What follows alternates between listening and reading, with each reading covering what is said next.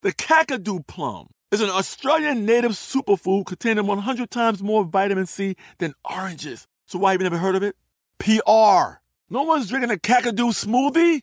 I'm JB Smoove, and that was a full episode of my new podcast, Straightforward, inspired by guaranteed straightforward pricing from AT&T Fiber. Get what you want without the complicated. AT&T Fiber, live like a gigillionaire. Available wherever you get your podcast. Limited availability in select areas. Visit AT&T.com slash hypergig for details. I'm Katya Adler, host of The Global Story. Over the last 25 years, I've covered conflicts in the Middle East, political and economic crises in Europe, drug cartels in Mexico. Now I'm covering the stories behind the news all over the world in conversation with those who break it. Join me Monday to Friday to find out what's happening, why, and what it all means. Follow The Global Story from the BBC wherever you listen to podcasts. This is your moment, your time to shine, your comeback. You're ready for the next step in your career and you want an education employers respect. So you're not just going back to school, you're coming back with Purdue Global. Backed by Purdue University, one of the nation's most respected public universities, Purdue Global is built for people who bring their life experience into the online classroom. Purdue Global, Purdue's online university for working adults. Start your comeback today at purdueglobal.edu. I'm Jason Flom. Through this podcast, I aim to highlight how frequently our criminal legal system shatters the lives of innocent people. Whether junk science is introduced at trial, police, or prosecutorial misconduct, or simply a misidentification, each story is devastating on its own. But when we zoom out and take in the sheer breadth of the issue, we can see a pattern forming across our entire system. Who better to take us on that journey than the brilliant journalists and writers who regularly cover these stories.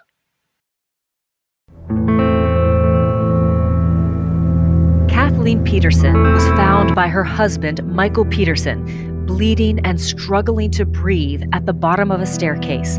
It was the middle of the night on December 9, 2001. Michael called 911 and held her as she lay dying. When emergency services arrived, there was blood all over the walls, the floor, and on Michael's clothing, which led Durham police detective Art Holland to quickly assume this was a murder. Michael became a suspect in Kathleen's death, and Durham police pursued this theory to the exclusion of all other evidence. After a highly publicized trial, Peterson was convicted and sentenced to life in prison without parole. His attorney, David Rudolf, was able to overturn the conviction eight years later, and Michael was released. After waiting for a new trial for five years, and after turning 70 years old, Michael was tired of fighting. He decided to take an Alford plea, a plea where the defendant maintains his innocence but admits that the evidence presented could result in a jury finding him guilty. This is probably a case you've heard about and might already have an opinion on. There is a popular Netflix documentary called The Staircase, and this year, HBO produced a mini-series of the same name. But despite all that coverage and drama, Michael Peterson has refused to speak to the media about the case until recently. And that's why we wanted to speak with him today, to give him the opportunity to tell his side. It's an important story that highlights so many of the problems with the American criminal justice system. This is wrongful conviction.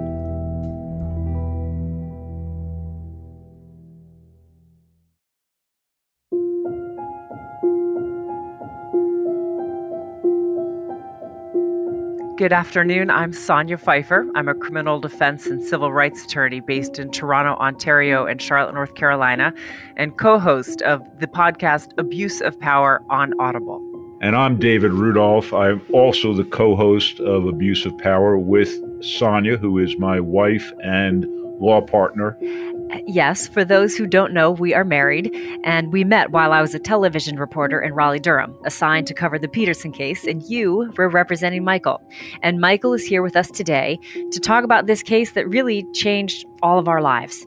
Hi, Michael Peterson. I'm in Durham, North Carolina, almost 79 years old, uh, still a felon, and still a writer. Let's jump right in, Michael, because you mentioned two things that I think people know about you already that you're a writer and that, yes, you are a convicted felon. But before we talk about how you moved to Durham and then met married Kathleen, you had a whole other life. I don't think a lot of people know about who Michael Peterson was before all of this. Can you talk a little bit about how you grew up? I was born in Tennessee. I think I stayed there maybe four weeks. Uh, my father is a military officer. We moved, I don't think I stayed in a particular grade more than one year. Uh, it was a very, what can I say, uh, transient childhood, but very fulfilling, and I loved it. And I wouldn't trade it for anything because I lived in so many different places. So you went to Duke for undergrad. Uh, I mean, I have to ask: Tar Heels or Devils? Oh, please. you do not want a profanity laden podcast here. So, after university, you enrolled in the military. And by this point, you had also married your first wife, Patty, and you and Patty also lived overseas. Tell me about that part of your life. Uh, well, she was military also, and uh, oh God, we lived oh Germany, went Japan, traveled everywhere together uh, for many, many, many. We were married 25 years. And she unfortunately died last year, a massive heart attack. Very, very, very sad day. Yeah, I'm sorry about that. I, I did I hear about that, and I know David spoke to you, but um, yeah, you and Patty have a special relationship. And then you and Patty had two kids together. Tell me about your two sons. Uh, Clayton and Todd. They were both born in Germany. So I want to talk about Germany because as we continue talking today, that's going to resurface uh, as as you know well when it comes to your trial. But in Germany, you and Patty became parents a second time. Um, explain to our listeners who George and Elizabeth Ratliff are and how it came to be that you and Patty were the guardians of their daughters. When we first met Liz, oh, she was a teacher and Patty was a teacher, and they became very, very close friends. And uh, then and we met George, and he really was a wonderful guy. George died in 1983. He was on a mission, uh, the invasion of Grenada, and he died. And then Liz was left with two very small, very small children, and she had a, which nobody knew at the time, a serious medical condition. She was suffering from von Willebrand's disease. And I think that the stress of raising two small children, the loss of her husband, uh, it was it was too much for her. And she died. And unknown to me, the military flew up and said, Did you know that George had asked you to adopt his children or take care of his children if anything had happened to him? And I said, no, George never you know, talked to me about that. He said, well, it's in the will. And I said, oh, okay. So then, and Liz had the same will. And when she died in God, 1987, I became the de facto guardians of Margaret and Martha. Uh, you and Patty were still together at the time, is that right? Oh, yes. Yes. What was it like bringing those two young girls into your family?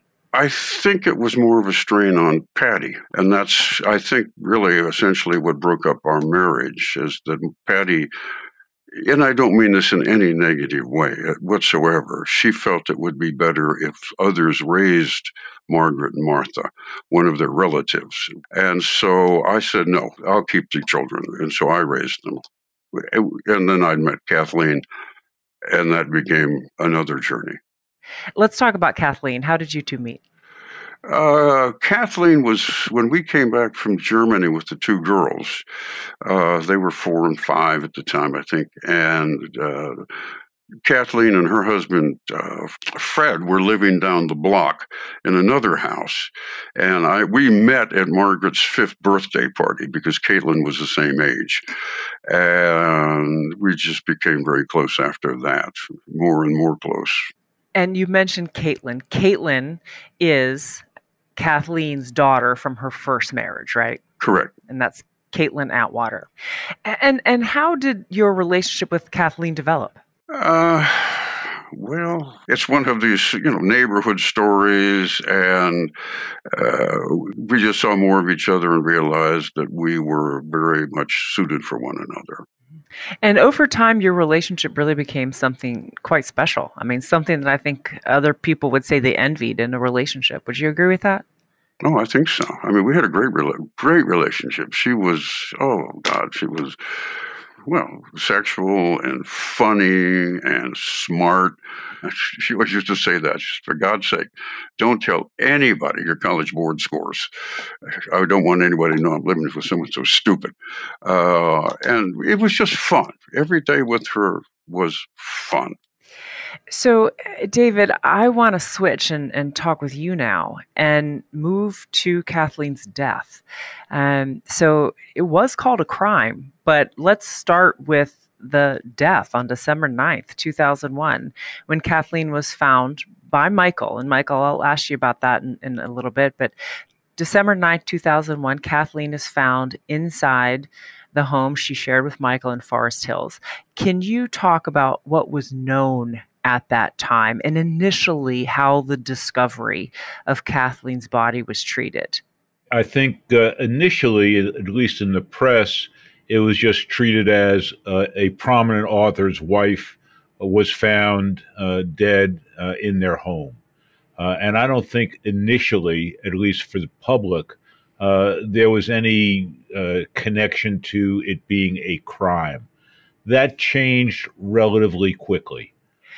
And David, I'm going to ask you to describe the scene a little bit because, as we'll talk about later, what the scene looked like became a, a fact that really influenced investigators. So, could you describe that? Sure, because it, it was a horrendous looking scene. Uh, you know, when you walked in, and I did early on uh, to meet with Michael, uh, we did not meet in a diner eating a pastrami sandwich, uh, as the HBO series indicated. Uh, but when I when I came in, uh, you know, Michael showed me the scene, and there was blood all over the walls and all over the floor. You know, dried blood. Uh, and you know the immediate reaction when you saw that was wow something really terrible happened here. But, you know, what I didn't realize when I first saw that, and obviously what the police didn't realize uh, when they first saw it, was that the scalp bleeds incredibly. Uh, it is the most vascularized part of a human body. Uh, and so when somebody is bleeding out from deep wounds in their scalp, there is a massive amount of blood. Uh, and the massive amount of blood was not indicative of what uh, caused the wounds. It was just indicative of the fact that the wounds bled a lot, that she was conscious for some period of time, uh, and therefore there was blood all over. But when you first looked at it, uh, it looked like a crime scene. I mean, it did. And Michael, you were the first one to see that scene. What do you remember about walking upon that scene, that uh, the blood, seeing Kathleen there. What do you remember about that? When I came into the house, we'd been at the pool, and then I came into the house. Uh, she had a, a, teleconference the next morning. And so I stayed outside with the dogs for a while and came in. And then I went uh, to go you know, in the back staircase, and there she was lying there at the bottom of the stairs. And I, you know, I saw the blood, but I was not a it didn't I didn't focus so much on the blood as I focused on Kathleen lying on the ground. And that's when I called 911 and that infamous uh, 911 call. And, uh, you know, I said, well, she fell down the stairs. And people asked me afterwards, well, why do you think she fell down the stairs? As well, if you find somebody at the bottom of the stairs, your obvious thought is that she must have fallen, and that's what what I did think. Was it surreal though? I mean, to to come upon that after you had had this evening together by the pool. I mean, w- w- describe that. It was one of those what you know what you know what, what's going on what, you know what happened. Uh, there she was, or talking and alive, and then suddenly I walk in and she's she was dying. She was still breathing faintly, faintly and you know, I'd seen enough death in Vietnam to know that she was dying, and and so I, you know, I, you know, put her down and ran to the, you know, call nine one one, ran to open the door for them, and uh, and then was holding her when EMT came in, and it, it surreal. Well, just shocking, I think, is the, the better word. And so you just described you coming to Kathleen and holding Kathleen and calling 911. So you yourself, of course, you're you're now covered in blood, right? Yeah, I suppose. I mean, again, the, the blood was not a significant thing, you know, to me. That that was it. I mean, it, what was significant was that Kathleen was dying. David, let's let's talk now about the investigation right? So we we sort of set that scene. Michael calls 911. 8 minutes later, paramedics show up. And then what? Well, uh, after the paramedics showed up, first of all, there was no uh, protecting the scene. People were walking in and out. Uh, uh the police showed up, uh, and Art Holland has said that he walked into the scene and immediately came to the conclusion that this was a crime. You know, he reacted uh, to the amount of blood at the scene. Uh, and so uh, we have a classic case of confirmation bias and tunnel vision. He immediately forms his conclusion uh, that uh, there's a murder here, that there's a crime here. Who's the only person in the house? Well, it's Michael Peterson. Uh, you know, the the uh, assumption in these situations is that the spouse must be the perpetrator. Uh, and that's where they went. It was supposed to be an investigation of what happened here. And instead, there was an assumption about what happened. And then the focus became Michael is the perpetrator because there was no one else to blame.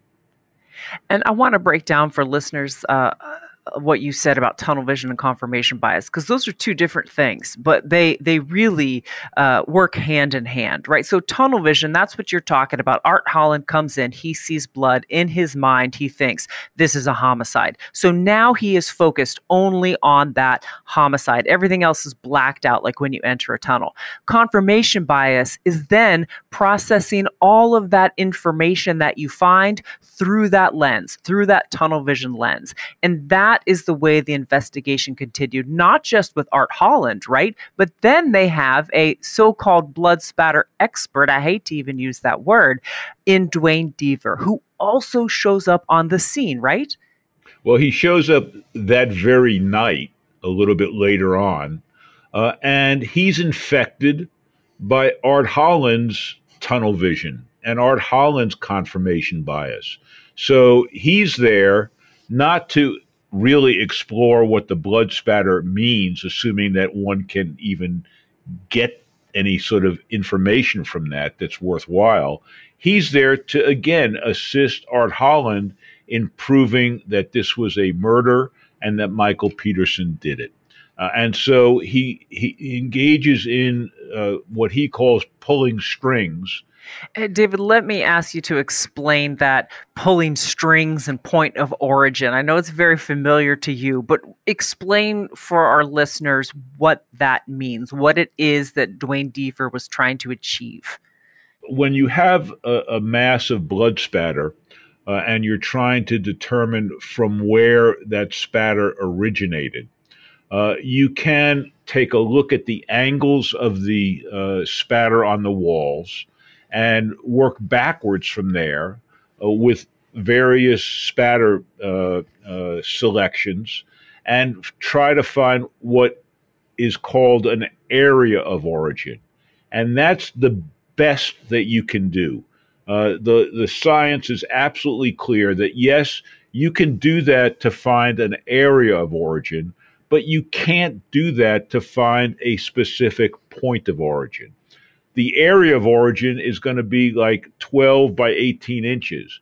And the problem was if he had done that properly, the area of origin would have been the walls and the and the steps.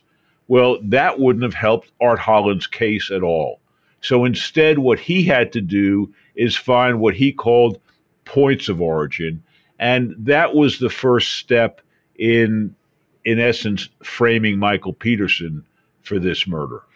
And when we talk about origin, a point of origin or an area of origin, what you're talking about is impact. If it were a fall, at what point on the stair did her head hit? At what place on the wall? That's what you're talking about, right?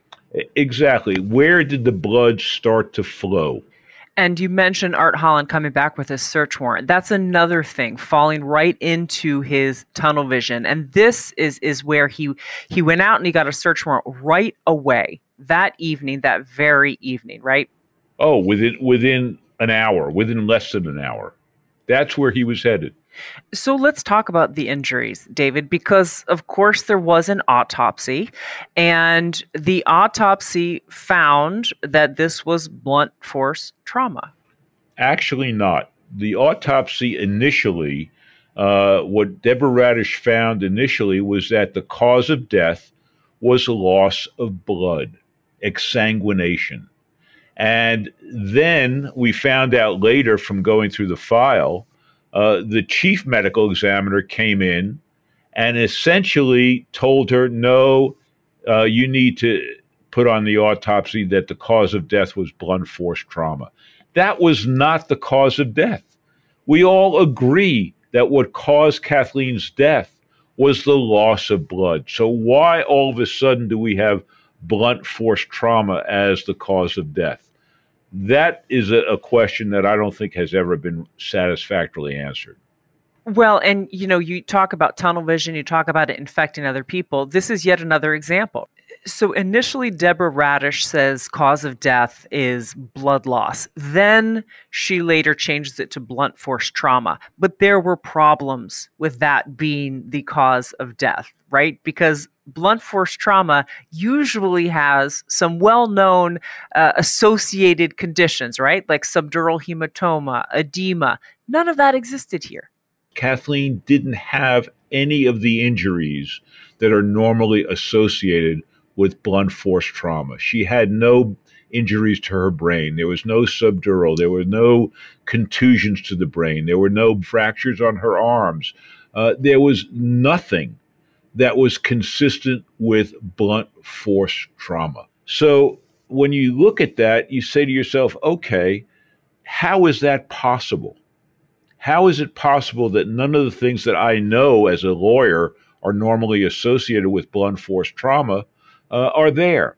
And so I say, okay, well, let's take a look at all the autopsies going back 10 years and see if we can find even one other, even one other which had none of those injuries.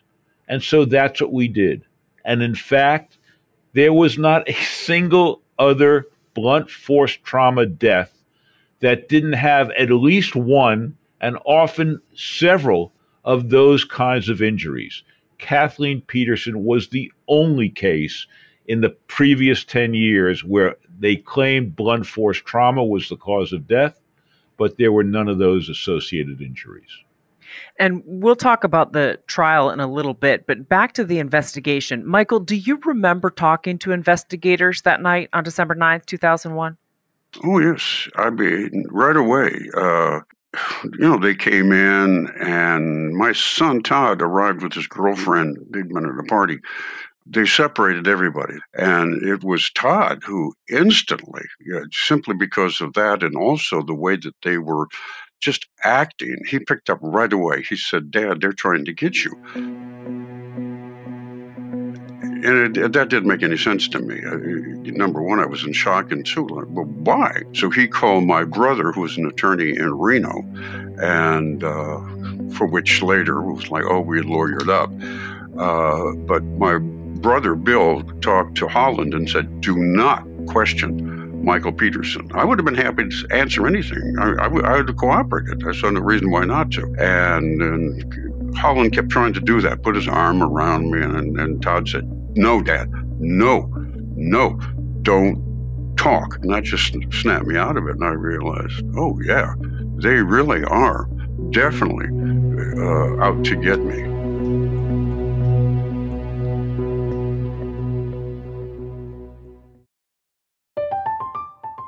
I'm Katya Adler, host of The Global Story. Over the last 25 years, I've covered conflicts in the Middle East, political and economic crises in Europe, drug cartels in Mexico. Now I'm covering the stories behind the news all over the world in conversation with those who break it. Join me Monday to Friday to find out what's happening, why, and what it all means. Follow the global story from the BBC wherever you listen to podcasts. Okay, round two. Name something that's not boring. A laundry? Ooh, a book club. Computer solitaire, huh?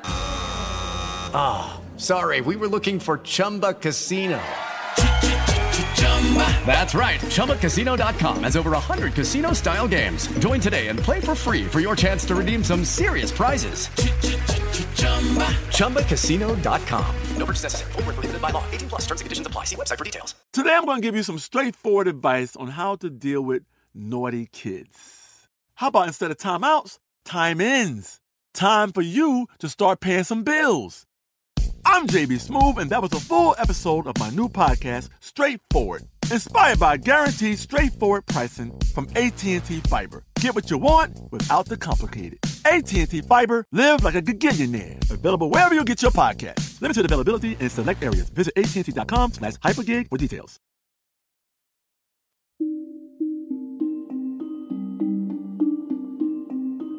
So let's talk about your arrest now, because it wasn't immediate. I mean, this was December 9th, 2001, but sounds like you were well aware that eyes were on you. Tell me about when you got arrested. What happened? Hmm. David wanted me to go to Charlotte, or, or, at least get out of Durham, because he knew the arrest was coming. But all I could think of was the Rae Carruth case, in which he had fled, as a matter of fact. So I said, no, if they're going to arrest me, they're going to arrest me, and I'll, I'll surrender if, if this is what they want. So I made the decision that I would go to the courthouse and surrender uh, for that. And, and I was uh, put in jail for two weeks. David, what do you remember about that? Because by now you were hired, right? I, I was hired relatively early on, before the case even went to a grand jury. What I was originally talking to Michael about was the fact that I was afraid that the police were going to just swoop in before we had a chance to arrange a surrender because surrenders get arranged. I was able to reach the district attorney's office. Uh, we were able to arrange a time for Michael to to show up uh, and surrender himself. In part, the reason to do that is because it helps to set up the bail situation. And eventually, we were able to get a judge to set a bond for Michael that Michael could make, which is an enormously helpful thing. If your client is in, it makes the case much more difficult to defend. So, December 20th, 2001 is when Michael was charged uh, with first degree murder and then released in January. So now it's January 2002. The trial is a little more than a year later in 2003. David, can you talk about the two theories at trial? What was the state's case? What was your case? Our case was sort of uh, set from the very beginning when Michael uh, said she's fallen down the stairs because that was the logical conclusion. Everything that Michael told me from the first day that I met him always checked out. Uh, and so, yeah, I go, I would go and talk with Michael, and he says, Well, you know, we were watching a, a movie, America's Sweethearts, and we get the receipt from Blockbuster, which shows that he rented that movie that day. He says, Well, Todd and his, uh, and his friend, the doctor, stopped by the house around 10 o'clock on their way to a party. So I called the doctor and she confirms everything was exactly normal. They were watching a movie. Everything was absolutely normal. Michael was normal. Kathleen was normal. There was no tension. Uh, you know, Michael tells me that he had a wonderful relationship with Kathleen. We interview all of their friends. Every single one of them confirms that. So, literally, every fact that Michael told me, I was able to confirm. So for me, that was the end of the matter. It was okay, she fell down the stairs. And for me, it was then a question of how do we explain all the blood to a jury? Because that was the big problem. The police, of course, had their own theory, and that was that Michael somehow beat her to death, although they didn't have a murder weapon uh, for probably a year. Uh, so their theory had had its problems. Of course, our problem was the amount of blood and the spread of the blood over the walls. So let's talk about the state's case. Let's first start with Duane Deaver, because I think it's fair to say that Deaver was the linchpin for the state. Would you agree with that? No doubt about it. Uh, I mean, Deaver was the person who, he was the only person who could put a weapon in Michael's hand uh, as explaining the injuries and the blood. That's what he was there for. And indeed, he was the person who established that it was first degree because his opinion was that there was some period of time between the first blows and the what he described as the second blows. So that's where the state argued the premeditation occurred. Uh, so Deaver was responsible for the overall theory uh, and for the specific theory regarding first degree he was he was he was their case. Out to create what he called experiments which weren't experiments at all. They were attempts to recreate certain facts that he saw in the scene uh, in a way that would implicate michael. They were almost cartoonish when you first looked at them but they videotaped these and the police uh, obviously relied on them. The DA relied on them, and the DA showed them at trial, uh, which was sort of a surprise to me because I found them to be almost laughable. Uh, but but apparently the jury didn't. Well, and when you say laughable, I mean, look, I know this is not a laughing matter, but seriously, he had like a foam skull and he put a sponge on top of the skull and climbed up a ladder and put like the skull up top and then dropped it after putting some red stuff on the sponge to see what would happen, right? Exactly, exactly. And of course, that that experiment didn't go well for him uh, because it didn't prove what he wanted it to prove. Uh, his big success, his huge success, was quote proving that the blood spatter on the inside of Michael's uh, shorts uh, came from a blow to the head. And and he spent hours trying to create that uh, uh, situation.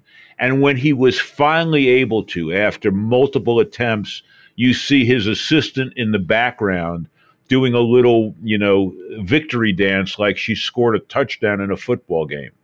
And and that was, you know, the tip off to me that this was all about proving a certain thing, not about finding out what happened. So we can call that junk science, no doubt. Absolutely. There was also Deborah Radisch. Uh, we talked about what she found in the autopsy, and you presented her at trial with volume upon volume upon volume of the autopsies from blunt force trauma deaths over the previous 10 years, none of which looked anything like Kathleen. Uh, so I think those are sort of the let's call them the heavyweights, the state expert types. But there were other critical pieces of evidence that came into the trial that were entirely unfair, as later acknowledged by the judge. And let's start with Germany. So, Michael, earlier we talked about Elizabeth Ratliff and George Ratliff, and you mentioned that Elizabeth passed away. One thing I have come to just get my hairs up about is every time someone says Elizabeth Ratliff was found at the bottom of the staircase, the fact of the matter is that's not quite true. I was a reporter, I went to Germany, I saw that uh, condo or that little home. You walk in the door, there's a little step up and then there's a staircase and she was found like on that little step up so she could have been walking in the door and fall down she i mean there was there was no evidence that she fell down the stairs but yet you did have this death in Germany, a woman that you knew, whose children you were now raising. And she was someone who I believe you were one of the first people to see upon her death. Is that right? Uh, her nanny was the first one. She had been gone for the weekend and came back to the house and opened the door and found Liz there. And uh, she immediately ran over to our house. We live 100, 200 yards away. Uh, I was asleep. Patty was getting up because Patty and Liz were going to go to school together, uh, drive together. So Patty uh, was, you know, woke me up and said something happened to Liz. So Patty ran over first, and then I was maybe three or four minutes later, I came on the scene. And let's talk about the scene. The fact that there was no blood the fact that there was no evidence of an intruder. This was not a scene at all like the scene where Kathleen was found. Fair? Oh, fair. Right. And what had happened uh, right away uh, was that Barbara, uh, who was the nanny, called uh, German 911. And the German police immediately came along with the medical doctor. And the, the German doctor did a spinal tap, and the German doctor said, This woman had a stroke and then the body was brought to Frankfurt General Medical Center, and autopsy was done on Liz, and the pathologist there said that she had had a stroke. So at the time, I, and, and, because Liz had been complaining for days, and even called her mother and said, "This I'm having the worst headaches I've had in my life." Uh, so when it was said that she had a stroke, everyone accepted. Well, of course she had a stroke, uh, and that's what I and everybody believed at the time and and the prosecution finds out about this. Now, first of all, David, you were aware of this when you started representing Michael. This this didn't get thrown on you by either the media or the prosecution. You were well aware of this when before Michael's trial, right? You know, it it was it was always stroke. But Ron Guerette, uh, who was a former police officer, as soon as he learned that she her body had been found where it was, he said the police are going to try to use this. The DA is going to try to use this. And so literally within the first few months of us being involved, Ron and I flew to Germany. Uh, and we investigated it. We spoke with the prosecutor. We spoke with the doctor. We spoke with the Army CID agent. We got his report. We looked through the German files. Everyone agreed. So, so the first issue is that yes, the state learned about this. Yes, the state tried to get in, and they did get it in at trial. And you were therefore forced to rebut all of this evidence. Let's talk about those witnesses that the state brought forth. First of all, who were they? And how were they treated by the prosecution when they showed up in Durham, David? Well, uh, they they consisted, I believe, of three women. Uh, one of whom, Barbara Malagnino, was the nanny, uh, who never ever raised anything about uh, Liz's death being suspicious. But now, of course, in retrospect, uh, given Kathleen's death, uh, she's convinced that there must have been something going on, and she now remembers uh, all this blood all over. And then there was another uh, witness, Mary Beth Berner, I think was her name, uh, and she came in. She had initially given a statement to Art Holland, which was didn't even mention Michael when she talked about the death of, of, of Liz. Didn't even mention him. Now she comes in and she's had what, as she calls it, flashbacks, uh, where she sees blood all over and Michael's acting suspicious, and Michael calls it a stroke before the doctor gets there uh, and and all of this nonsense. May I inter- interrupt for just one thing on the, on the witnesses? Those were friends of mine and Patty's, and to this day, uh, I do not understand why they did that. I mean, they just totally made up that blood stuff. And it was one of the more heartbreaking things to Patty that her friends had said that uh, out of nowhere. And, and this was 20 years later and it was all false. So, in addition to the evidence the state brought in about Elizabeth Ratliff, uh, including much of the false evidence they brought in, another piece of the state's case that I think uh, was really prejudicial and has been acknowledged as such was your bisexuality, Michael, and these emails that were found. They said it countered your argument that he had a perfect relationship with Kathleen, right? Like that was the, the, the legal basis for getting it in. That was the that was the legal basis for getting it in, according to the judge.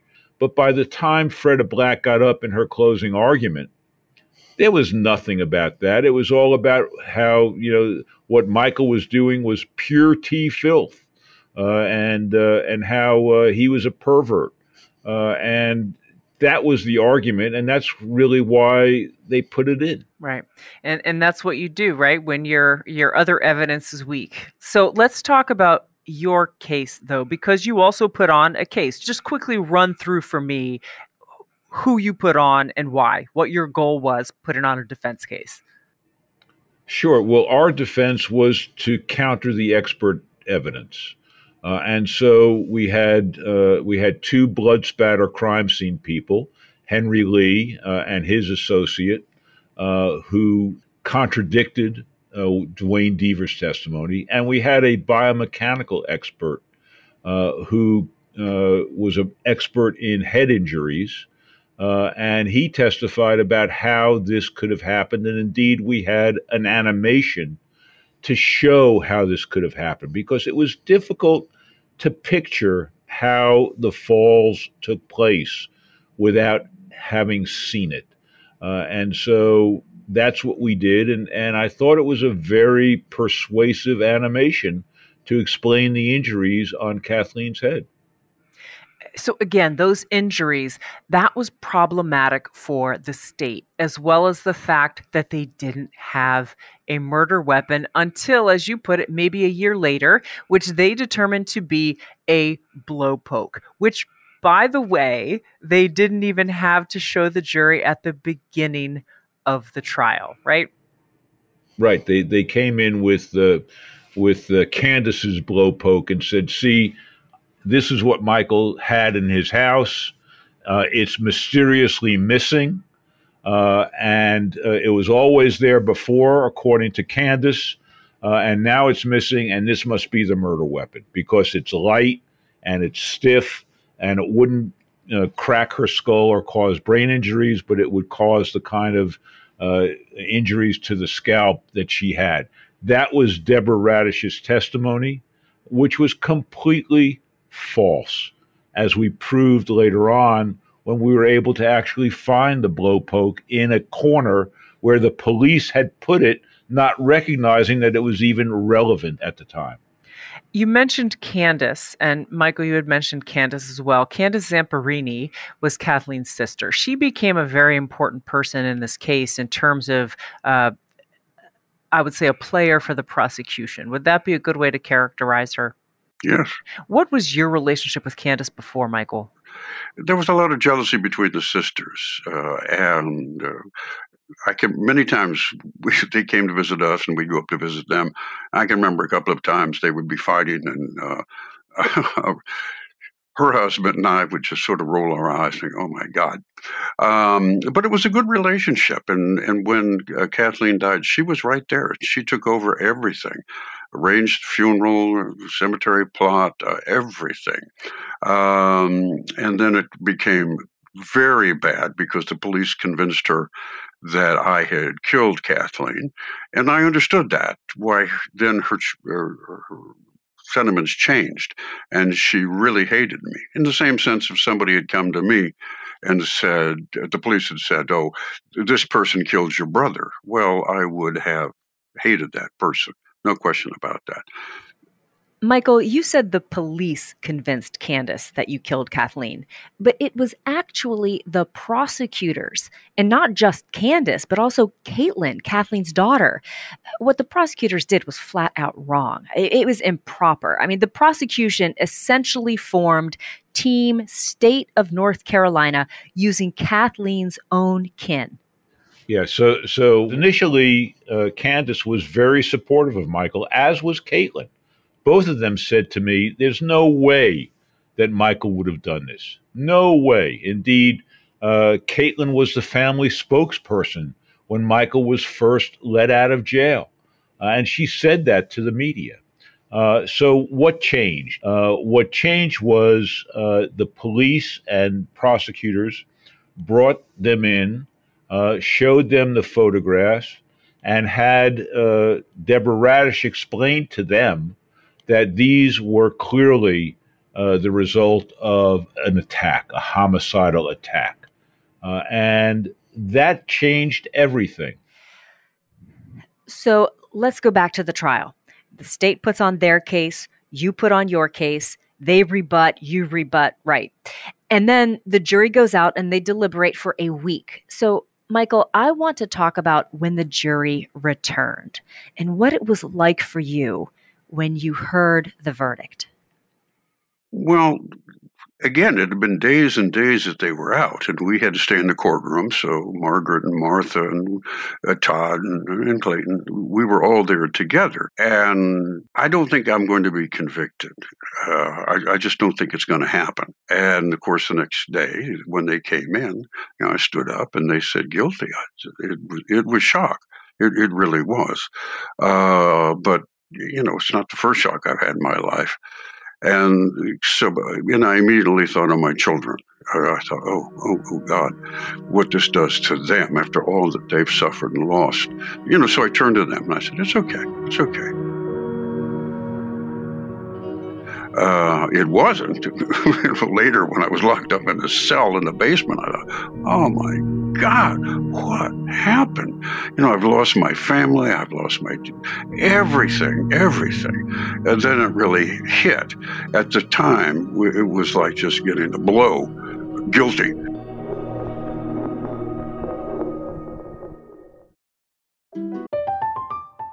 I'm Katya Adler, host of The Global Story.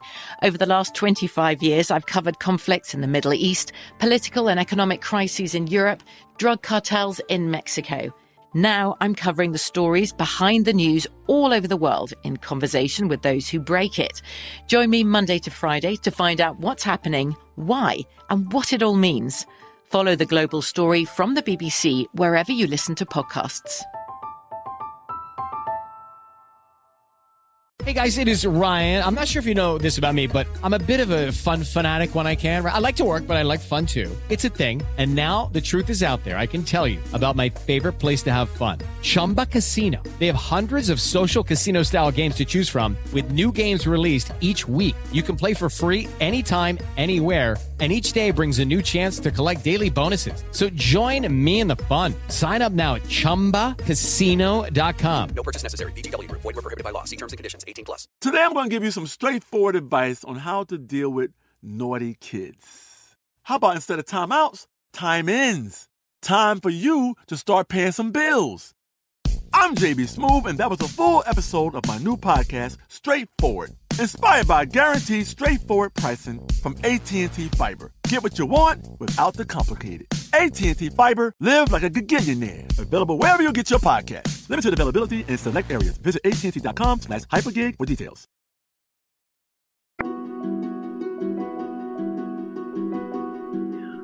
And let's talk about prison.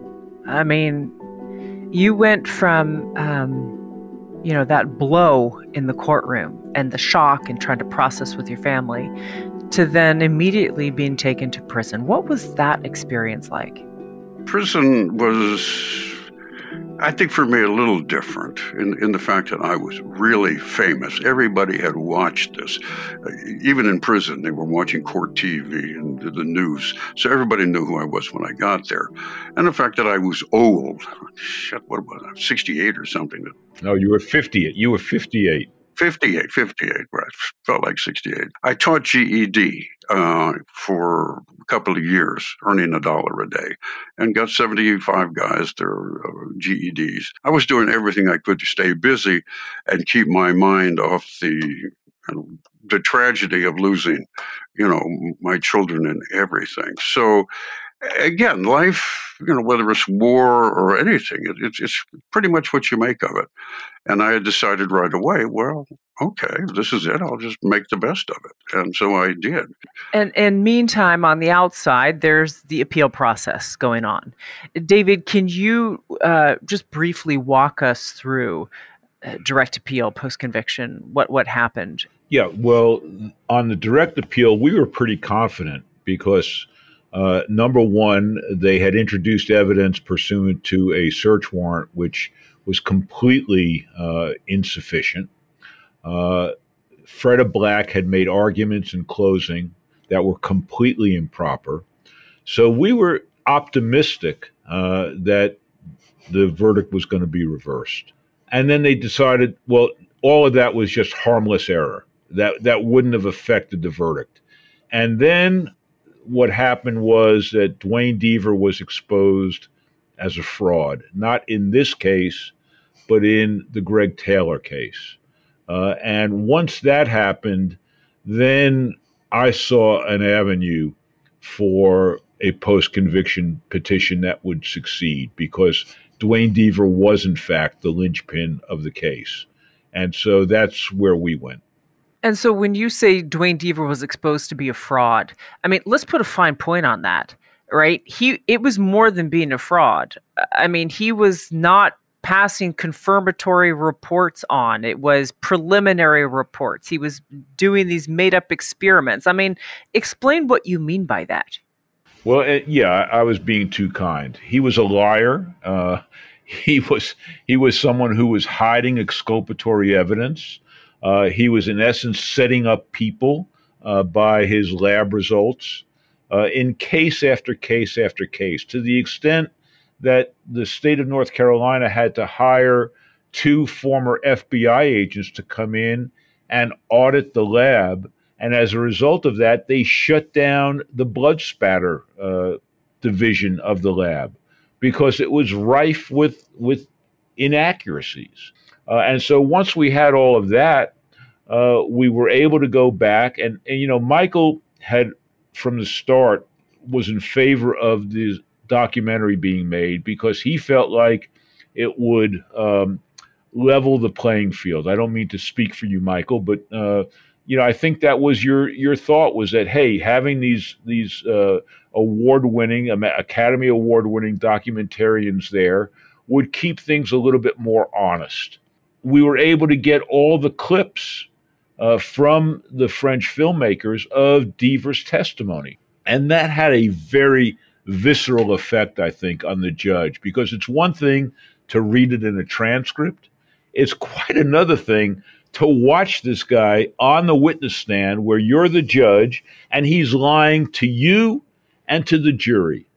And that was extremely powerful. So I think, in fact, Michael's instinct of having those filmmakers there is what ultimately enabled us to get him out. And ultimately what your motion was. Your motion for a new trial was based on the fact that there had been false and misleading testimony uh, fabricated evidence and michael deserved a new trial. Exactly.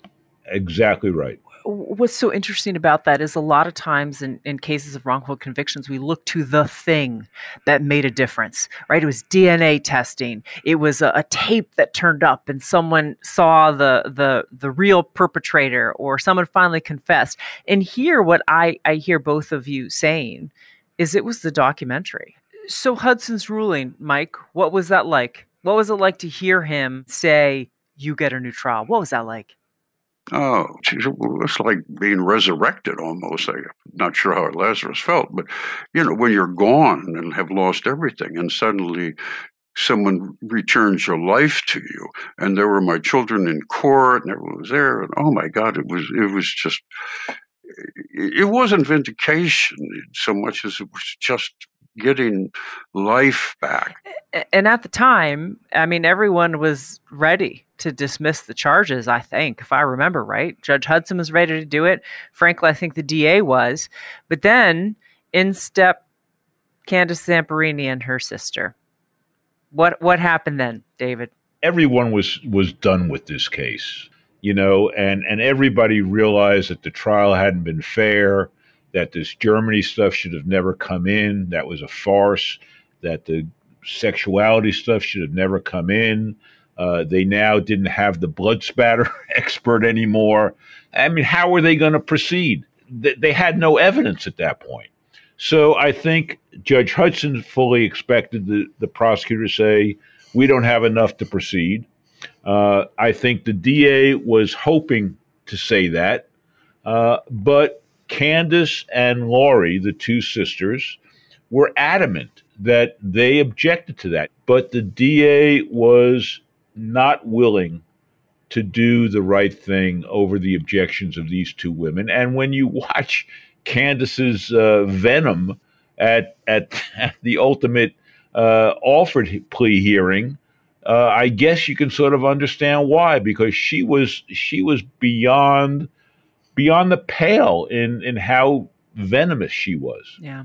So after the new trial is granted, of course, the state appealed and lost their appeal, and and oftentimes what happens is then everything's dismissed. That didn't happen here. You mentioned the Alford plea, uh, Michael. Talk to me a little bit about why you were okay with an Alford plea and how it was explained to you. Well, when I got out of prison, I believe I was 68 at the time, uh, and I wore an ankle bracelet for God, oh, two years. So I lived with this for the longest time. I'm getting older and older.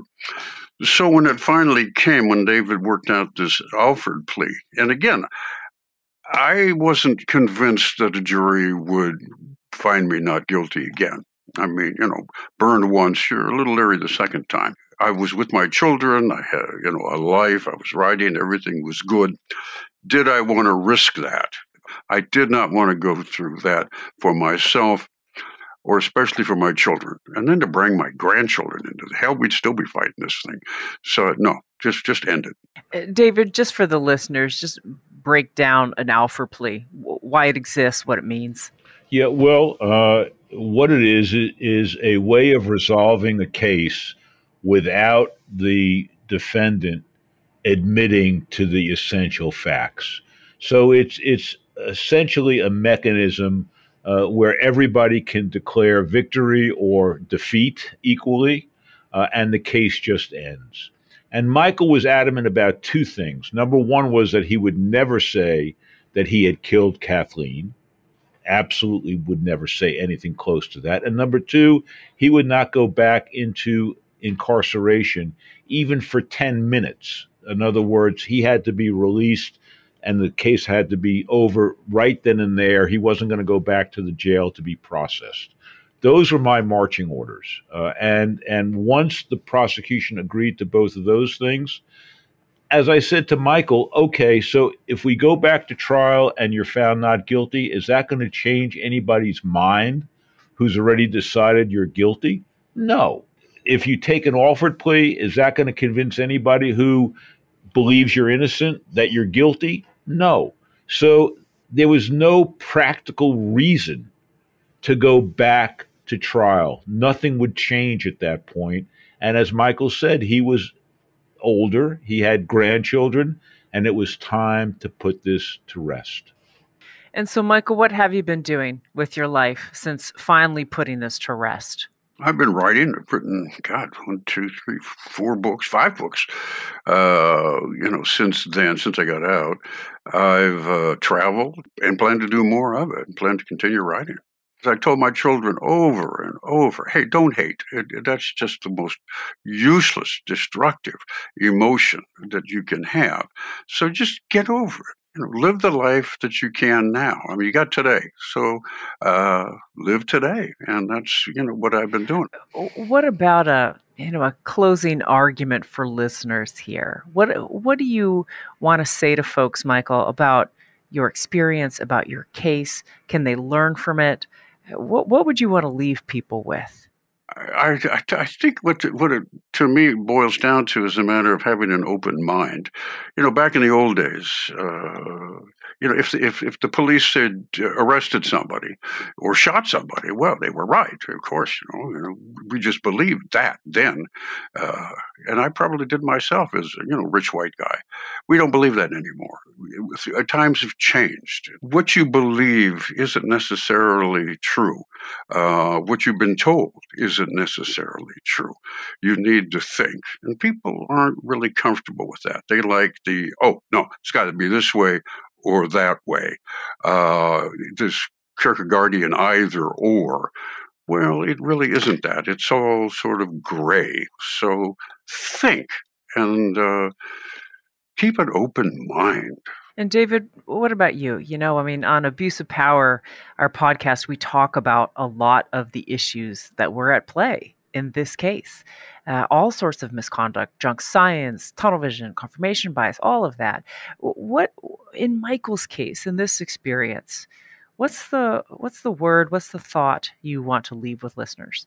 What Michael's case illustrates is how fundamentally flawed the criminal justice system is, uh, and how someone like Michael, uh, who never had done anything criminal in his life, could suddenly find himself convicted of first degree murder and sentenced to life in prison uh, based on the testimony of Duane Deaver uh, is a wake up call. Uh, and, and so, what I've tried to do since then is to broaden my uh, message, you know, not just to talk to juries in, in particular cases, but through the podcast, uh, through a book I've just written, uh, to to try to educate people about the flaws in the system. And as Michael said, you need to keep an open mind uh, because uh, things are not always as they seem. Uh, and indeed, there's lots and lots of gray in the world and in the criminal justice system. Thank you for listening to Wrongful Conviction. I'm your guest host, Sonya Pfeiffer. I'd like to thank our executive producers, Jason Flom and Kevin Wardis. The senior producer for this episode is Jackie Polly, and our producers are Lila Robinson and Jeff Clyburn. Our editor is Roxandra Guidi. The music in this production is by three time Oscar nominated composer Jay Ralph. You can find the podcast I make with David, Abuse of Power, on Audible. That's at Audible UK Follow the show on Twitter at Abuse of Power Pod. You can follow me on Instagram at Sonya Pfeiffer and on Twitter at Pfeiffer Sonya. David is on both platforms as David S. Rudolf. Be sure to follow us on Instagram at Wrongful Conviction, on Facebook at Wrongful Conviction Podcast, and on Twitter at Wrong Conviction, as well as at Lava for Good on all three platforms. Wrongful Conviction is a production of Lava for Good podcasts in association with Signal Company Number One.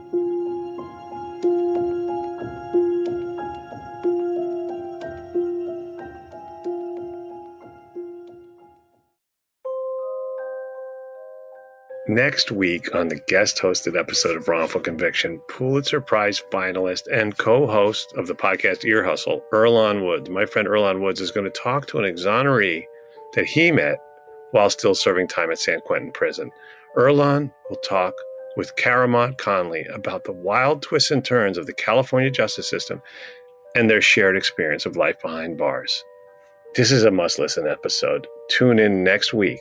Uh, it's going to be Monday in the Wrongful Conviction podcast feed. From BBC Radio 4, Britain's biggest paranormal podcast is going on a road trip. I thought in that moment, oh my God, we've summoned something from this board. This is Uncanny USA. He says, Somebody's in the house, and I screamed. Listen to Uncanny USA wherever you get your BBC podcasts, if you dare.